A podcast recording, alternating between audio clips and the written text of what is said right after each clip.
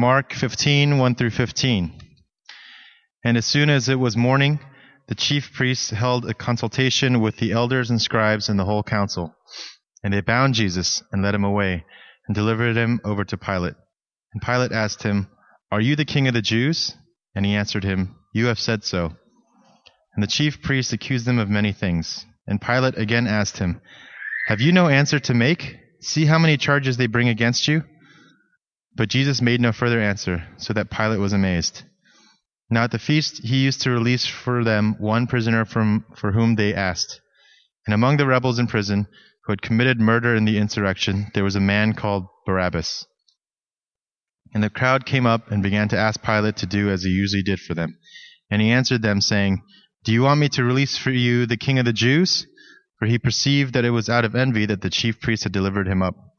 But the chief priests stirred up the crowd to have him released, released for them Barabbas instead. And Pilate again said to them, Then what shall I do with the man you call the king of the Jews? And they cried out again, Crucify him. And Pilate said to them, Why? What evil has he done? But they shouted all the more, Crucify him. So Pilate, wishing to satisfy the crowd, released for them Barabbas, and having scourged Jesus, he delivered him to be crucified.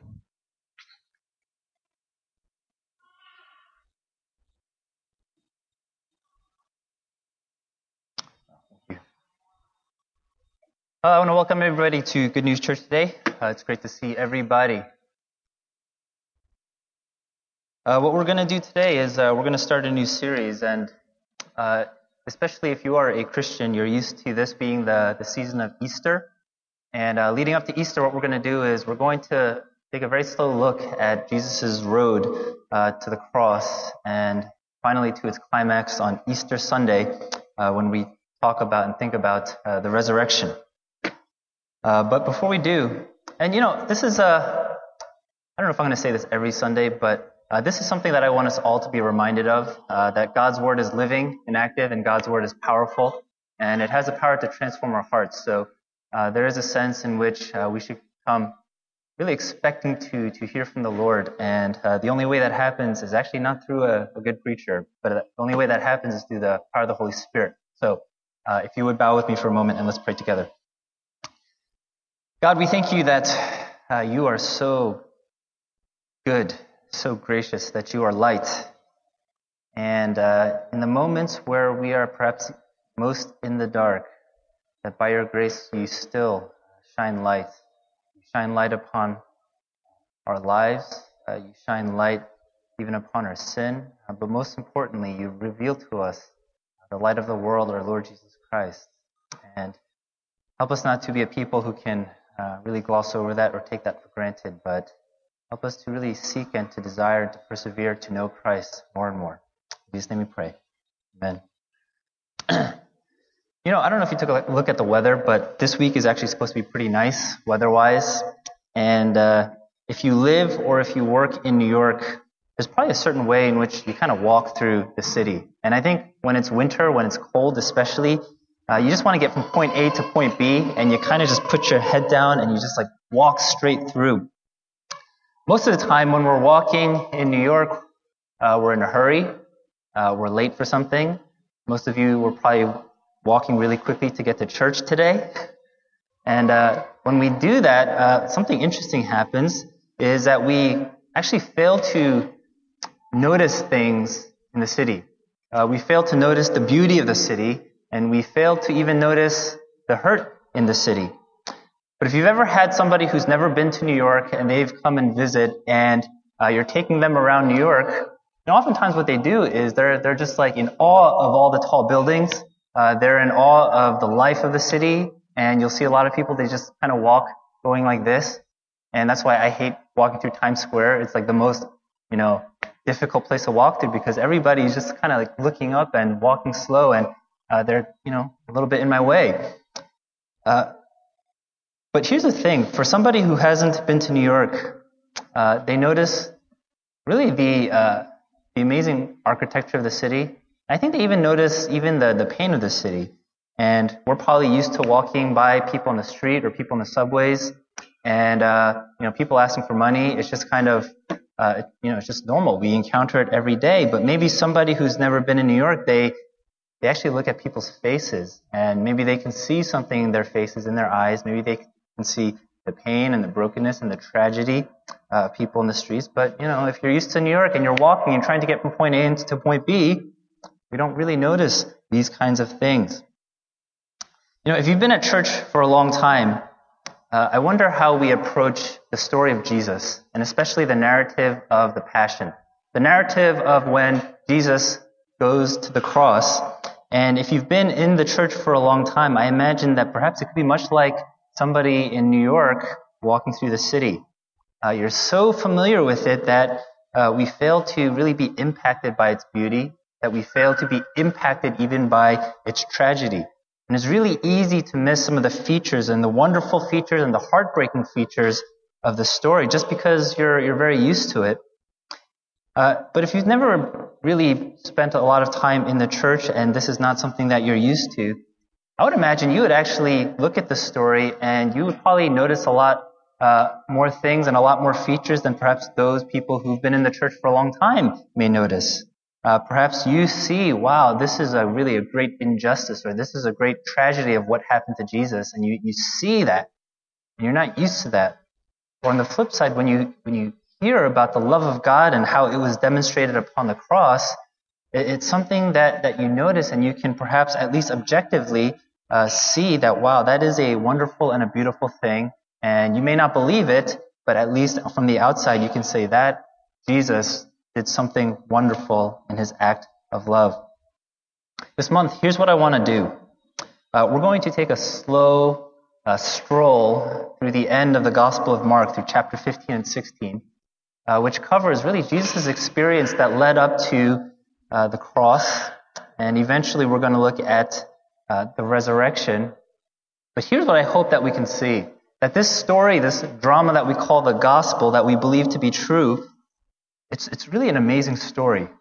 Uh, it's a story that has the power to not only change us individually, but it's, it changed the world. That Jesus, a person named Jesus came and he did some amazing things and he would die on a cross. It changed the world. And, and I want us to feel the, the impact of that and to really get that. Uh, and even if it's something that we've heard since we were a little kid, to be reminded of the amazing uh, truth of this story. Now, there's a line that we uh, we confess in the Apostles' Creed, and it says this. It says that Jesus suffered under Pontius Pilate. And what I find interesting about that statement, about what we confess in the Apostles' Creed, is that it doesn't say Jesus suffered under a council of Jewish leaders or Jewish elders.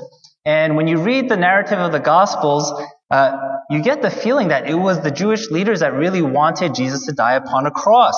They were the ones who seemed to be the primary orchestrators of Jesus' death. And yet, when we confess the Apostles' Creed, we don't say that Jesus suffered under these Jewish leaders. We say Jesus suffered under Pontius Pilate.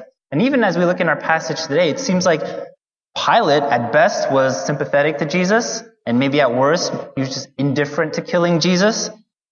And so we ask, why is Pilate the one who is remembered in history as the one Jesus suffered under? And the reason is this.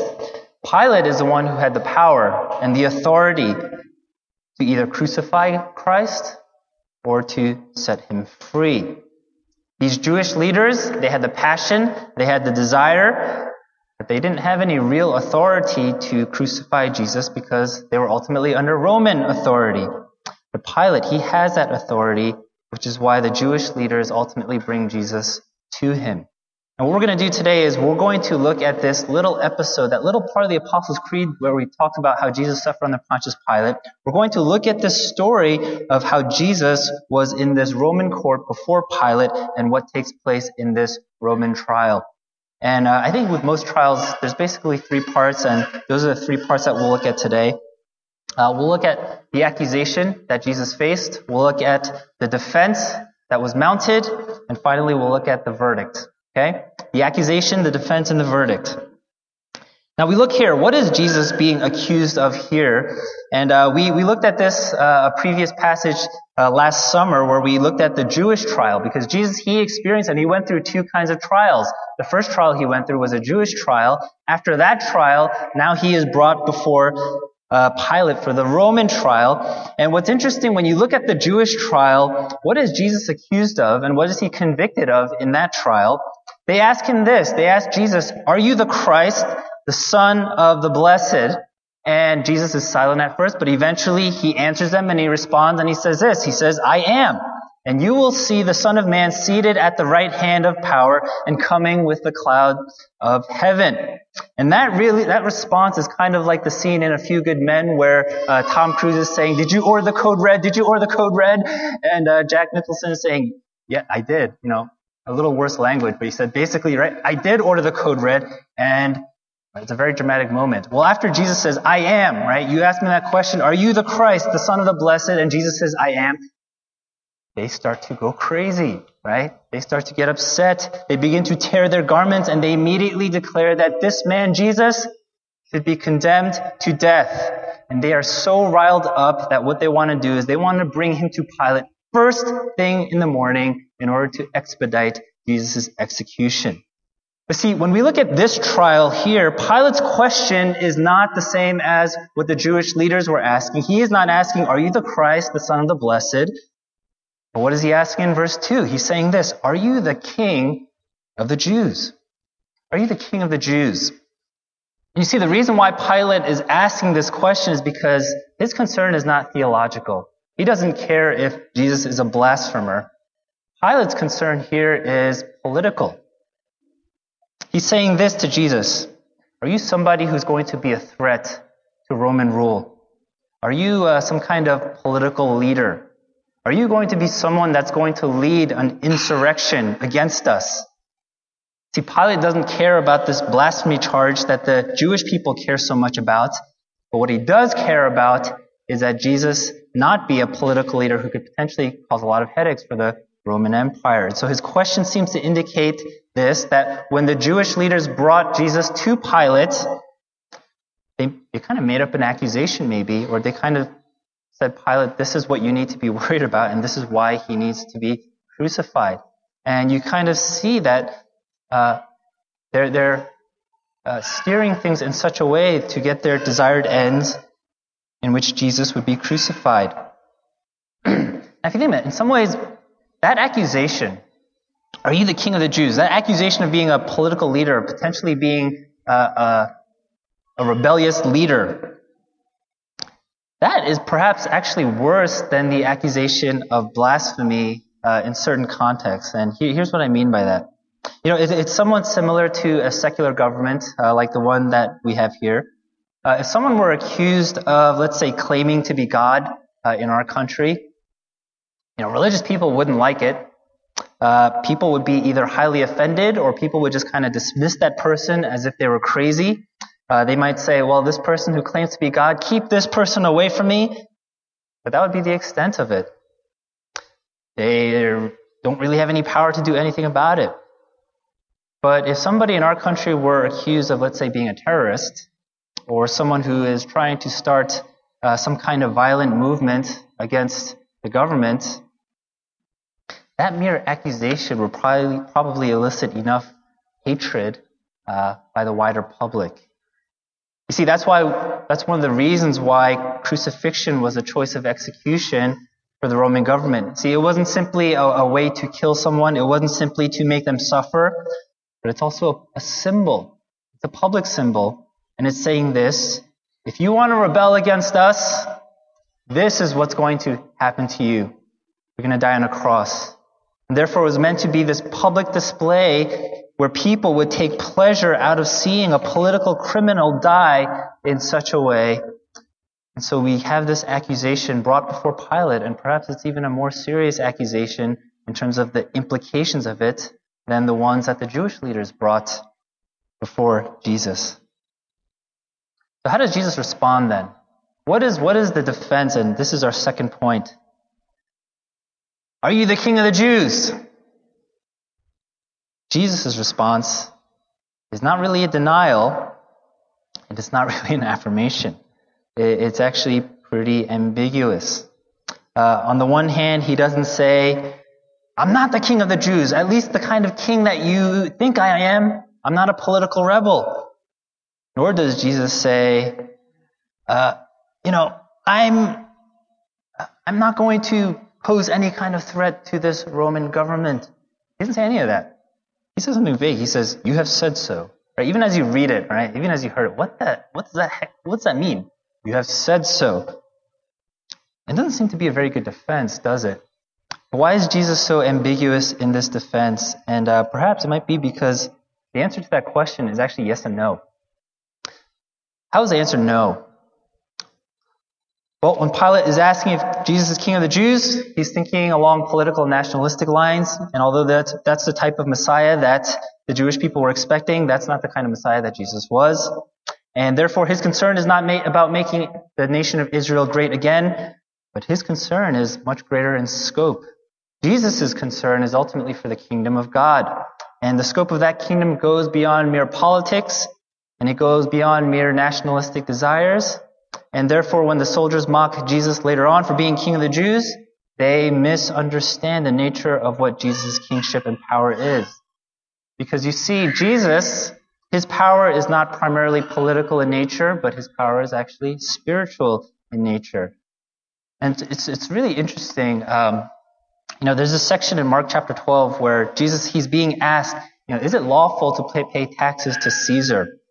And basically the purpose of that question is to trap Jesus, to have him commit to a particular political agenda. And some Jewish groups would say, this tax that's being charged by Caesar is wrong and therefore we should not pay it. And if Jesus said that we should pay taxes to Caesar, it would have been seen as him siding with uh, the Romans.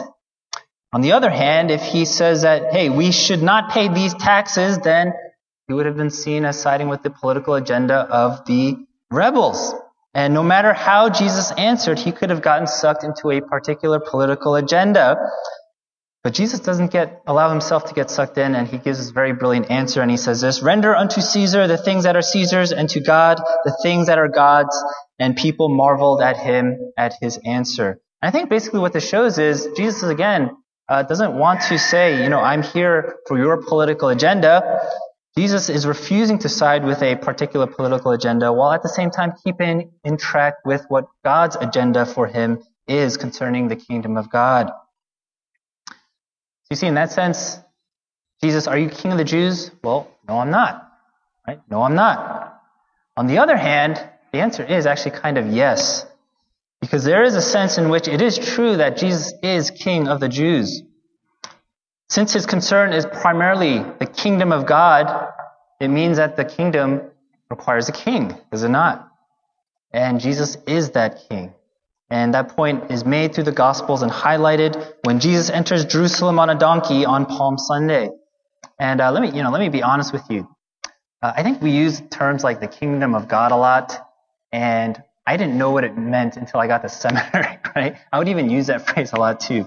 What exactly is the kingdom of God? What does it mean? And I think just to put it very simply and uh, very concisely, I think we could say this. The kingdom of God is the reign and the rule of our King, of Jesus Christ. And so therefore, when Jesus is announcing the kingdom of God, it means that he is the king who is coming to rule and reign over all things, over all creation over heaven and earth. And in that sense, the accusation of Jesus, are you the king of the Jews, in one sense, is actually 100% true. He is the king, not only the king that they thought he was, but he is a king who would establish his reign and his rule and usher in his kingdom, all by dying upon a cross.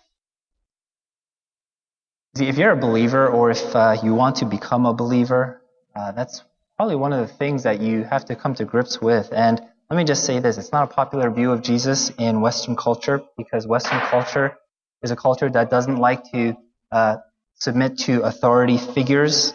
Uh, in Western culture, authority primarily resides within us, within the individual, and submission tends to be viewed as something that is weak or something that is oppressive uh, or something that's just generally not attractive to us.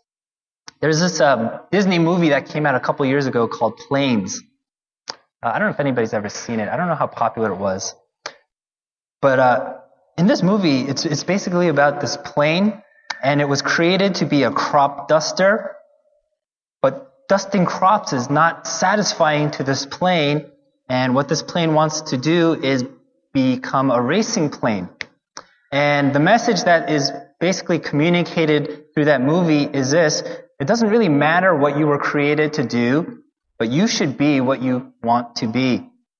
Uh, even though you were created to dust crops, you can and should uh, be a plane that races other planes. And I think to most people, when we watch that movie, it's like, "Whoa, that's such an inspiring message." Yes, uh, it doesn't matter what people say I should be or what I'm designed to do. All that matters is what's within me and what I think I should do and what I want to do. And I think in that narrative, what it's basically pointing out is this. Authority doesn't reside in something external, but something within ourselves, something within our desires, something within the individual. So much so that even, uh, even what we're created to be or do or to design, I could say, uh, we don't have to submit to that either. Now, if Jesus is our king, it means this. It means we're under his reign and his rule. It means that we are called to be a people who submit to his law, to his rule, to his design.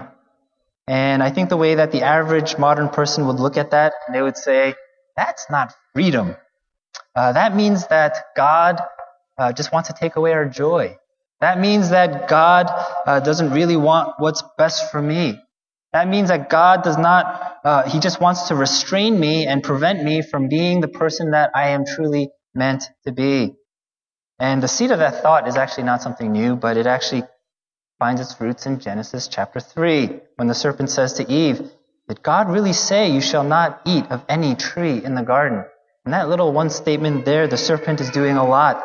The serpent is leading Eve not to be tempted by the fruit alone, but to be, to be tempted to think these kinds of thoughts. Man, isn't God unreasonable? Does, he, does God really want your best? Does God really want you to, to flourish? And that essentially is a temptation of the serpent. And I think that's something that tempts all of us as well. And So therefore, when we think about the idea that Jesus is our King, that we are called to submit to Him, that we are even called to obey Him, ah, that sounds so unappealing. Actually, that means we've bought into the lie of the serpent, the lie that Eve uh, um, bought into in Genesis chapter 3. But here's what God's counsel says. Here's what the Bible pictures in terms of our relationship with a king. It actually says we need a king. We need to be under authority of a, of a good king. Uh, we need to uh, be under not our own authority and do what our own desires want, but in a sense, we have to be in a position where we submit and obey. And it also says when we are in that position, it's not bondage, it's not slavery, it's actually freedom. That's what freedom is. See, when we see Jesus as King, when we submit to Him, to His rule, that's actually when we begin to experience true freedom, friends. That's when we begin to experience true wholeness. That's when we begin to flourish as the very people that we were created to be. So is Jesus king of the Jews? No. If you're talking about a political figure. Is Jesus king of the Jews? Yes. You're talking about the king of the kingdom of God. I think there's something else that we need to see here about Jesus' defense, and that's this. Know, after Jesus responds to Pilate for the first time, Pilate asks him another question in verse 4, and he says this, Have you no answer to make? See how many charges they bring against you. And Jesus responds in verse 5 with silence. Didn't say anything. I think part of the reason is probably a reference to Isaiah 53, where it talks about how the servant of the Lord would not open his mouth and would be silent. But I also think, just uh, narratively speaking, in the context of the story, we have this amazing picture, uh, this amazing contrast between Jesus and the crowds. The chief priests and the crowds, they are the ones who seem to be very worked up and a little bit out of control. And they're shouting, crucify him. And even when Pilate asks them, what evil has he done? They don't even answer the question. They shout, crucify him. And perhaps the silence of Jesus, in contrast to these shouts of the crowd, is really a demonstration that Jesus is the one who is strong, that Jesus is the one who is ultimately in control, that Jesus knows these things must take place in order for his mission to be fulfilled, in order for God's plan of salvation for us to be accomplished. You go back to Gethsemane, and after Jesus prayed in Gethsemane, you have the sense that he resolves to know what has to be done, what has to take place in order for his mission to be completed. And therefore, his silence is not passive, but I think it comes out of a great determination to do the very thing that God is calling him to do upon the cross. And you see in this way, I think this is important. Nobody took Jesus' life. The Jews didn't take Jesus' life. Pilate didn't take Jesus' life. But Jesus gave up his life in obedience and love for us. Perhaps that's why we read in verse 5 after Jesus was silent, Pilate was amazed. He was amazed. Just like after Jesus responded to the question about Caesar, the crowds were amazed. Pilate is amazed here. So this leads to our final point. So what's the verdict? Well, this is a familiar story to most of us, I'm sure. It's simple. We just read it. What is the verdict? The verdict is this. Crucify him. Crucify him. There is great tragedy and great beauty in that verdict. With respect to its tragedy, think how unfair this is. Think about the great injustice. I don't know about you, but when you hear about court cases of people who were actually innocent, but they were sentenced and they lived in prison for 40, 50 years and only later found out that they were innocent, you kind of think to yourself, man, that's so unfair. Think about the injustice. Even Pilate himself, he can see that Jesus didn't deserve to be crucified. In verse 10, tells us, right? Pilate perceived that it was actually out of envy that the chief priest delivered him up. Envy. You know, in an age of advertising, envy is supposed to be the engine that, that stirs our economy, stirs our desire. We see what the next person has and we say, oh, I need that. But you know, in the Bible, en- envy is a, is a deep evil. Uh, envy leads to all kinds of evil. Envy says that we are needy people, even though we have probably more than we actually need. And thus envy can make us to greedy people. Envy makes us competitive, and thus envy makes us measure our value and our worth against others. Envy makes us into a jealous people, and thus envy makes us hate others and try to destroy others and to uplift ourselves, even at the cost of others.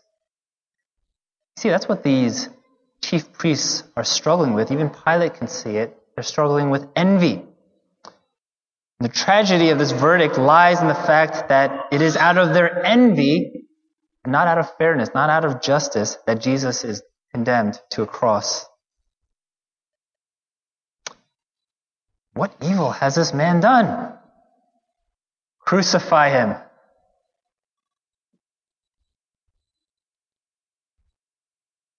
There's also a great deal of beauty. There's a lot of beauty that we see in this. And the beautiful portion of this is it reveals God's love. That Jesus would experience this, that he would go to the cross, that he would suffer this kind of injustice so that we might be set free, so that we might have life. There's another man in this narrative by the name of Barabbas, and it says here that as was accustomed during Passover feast, Pilate would release one prisoner, and Pilate asked them, uh, should I release Jesus? But no, they ask, no, release Barabbas. Who's Barabbas? Barabbas is, according to this passage, a murderer, uh, a rebel of the insurrection. So therefore, Barabbas is guilty on several levels. He's guilty under Jewish law for murder. He's guilty under Roman law for his involvement in the insurrection. If anybody is clearly guilty here, it's this man, Barabbas. If anyone is clearly innocent here, it's Jesus. But somehow, Barabbas is the one who is freed. Barabbas is the one who is released. Barabbas is the one who is saved. And Jesus is the one who is condemned to a cross. Barabbas goes free, escapes death, avoids punishment, the very punishment that he deserves. Jesus is condemned. Jesus receives death. And Jesus takes on a punishment that he doesn't deserve. See, in that exchange right there, that little exchange, we are actually shown a wonderful, beautiful picture of the gospel. You know, I know sometimes the gospel can be something that's difficult to grasp because there is such a depth there that is almost inexhaustible. Uh, sometimes it can feel like the Christian faith uh, is difficult to understand because the Bible is such a large book and there seems to be so many perspectives and interpretations about so many different things out there the gospel, there's also a wonderful simplicity to the gospel.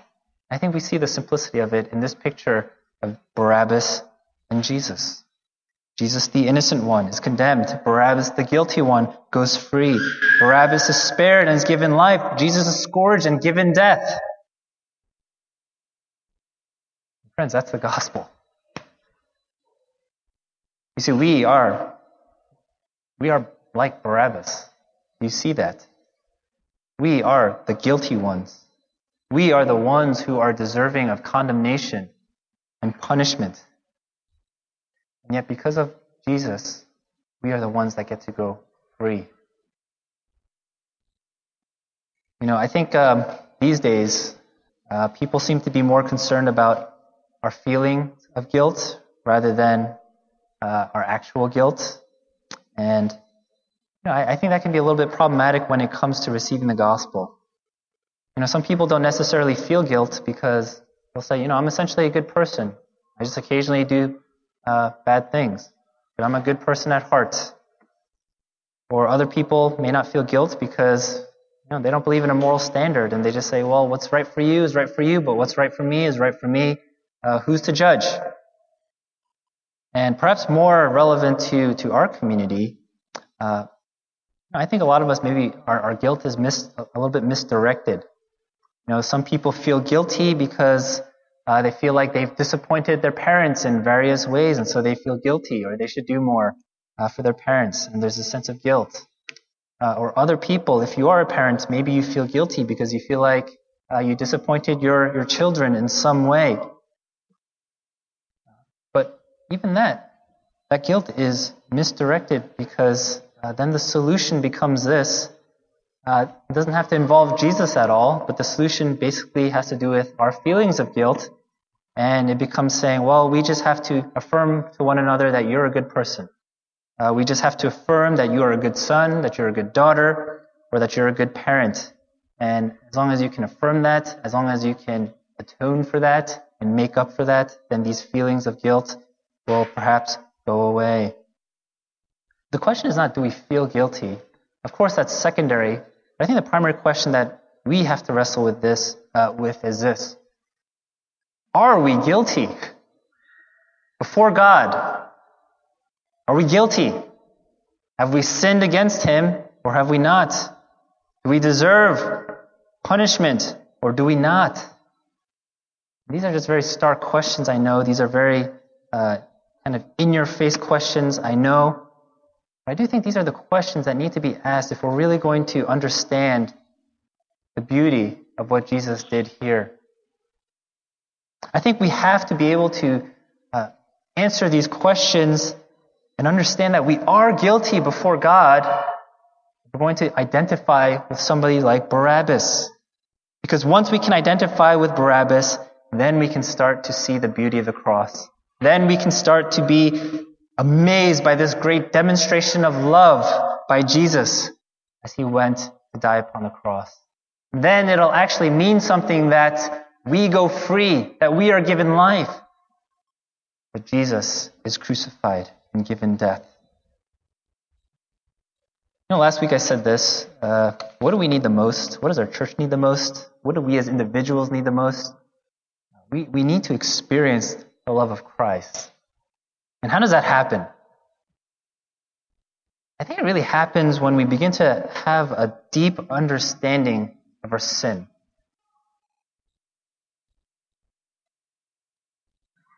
Sometimes that comes out when we really screw up and we can't really help but be confronted by our sin, and we just feel like dirt. But you know, sometimes it happens when actually you sense the presence of God, and God becomes a reality to you. And when you sense the presence of God, you get a greater sense of His holiness, and you really see, in view of the beauty and the holiness of God, who we really are. When was the last time you really experienced the freedom of being forgiven? When was the last time you really felt convicted, not in your head, but in your heart, that you are guilty before God? You know, if we don't have these experiences, then uh, here's what I think happens to many of us. This story that we're going to look at the next month, the story of Jesus, the story of the cross, it just becomes a nice story.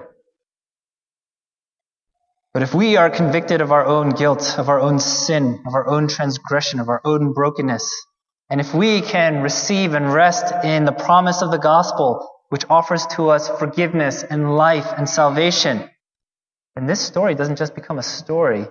This story becomes a story that we belong to. It's a story that we can participate in. And if we're part of that story, it gives us great power. No longer do we have to wallow in self pity and say to God, ah, life is not fair. Why is my life like this? And other people's life is so much better.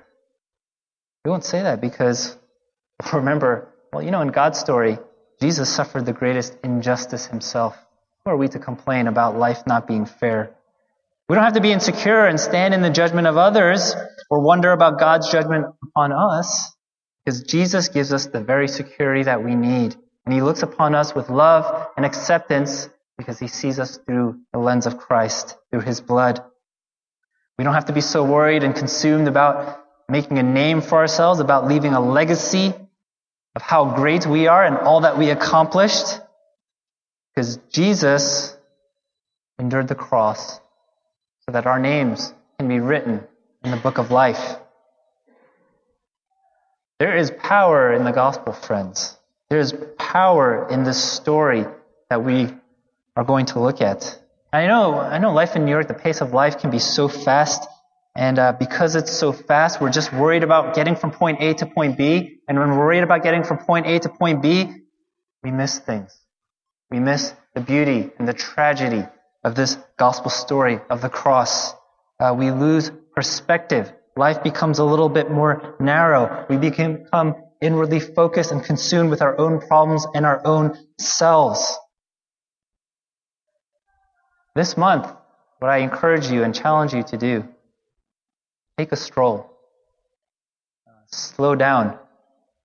Notice this story. And don't, don't just worry about getting from point A to point B. Because the more we really take this story into our hearts, I think the more we're going to be changed. I think the more joy we're going to have. I think the more peace we will have. I think our mission will be more powerful. I think we'll speak with greater conviction and boldness. I think we'll treat our spouses and our children better. I think we'll be better coworkers. But it starts here, friends, with this story. It starts with understanding this great exchange that took place. Let me end with this and conclude with a, a prayer. this is a Puritan prayer, and I, I thought it described this exchange so eloquently. And it goes like this Christ was all anguish that I might be full of joy, cast off that I might be brought in, trodden down as an enemy that I might be welcomed as a friend, surrendered to hell's worst that I might attain heaven's best stripped that I might be clothed, wounded, that I might be healed, athirst, that I might drink, tormented, that I might be comforted, made ashamed, that I might inherit glory, entered darkness, that I might have eternal light. You see what Jesus did? You see why it matters? If we can let that sink into our hearts, how can we not respond to Him in worship? How can we not offer our lives to Him? How can we not consider it the greatest and the highest privilege to serve the very King who died for us? Can't. This is a story. This is a story of Jesus' road to the cross. And it's a beautiful story that we need to be a part of. Let's bow our heads in prayer and uh, give you some time to reflect as the worship team leads us.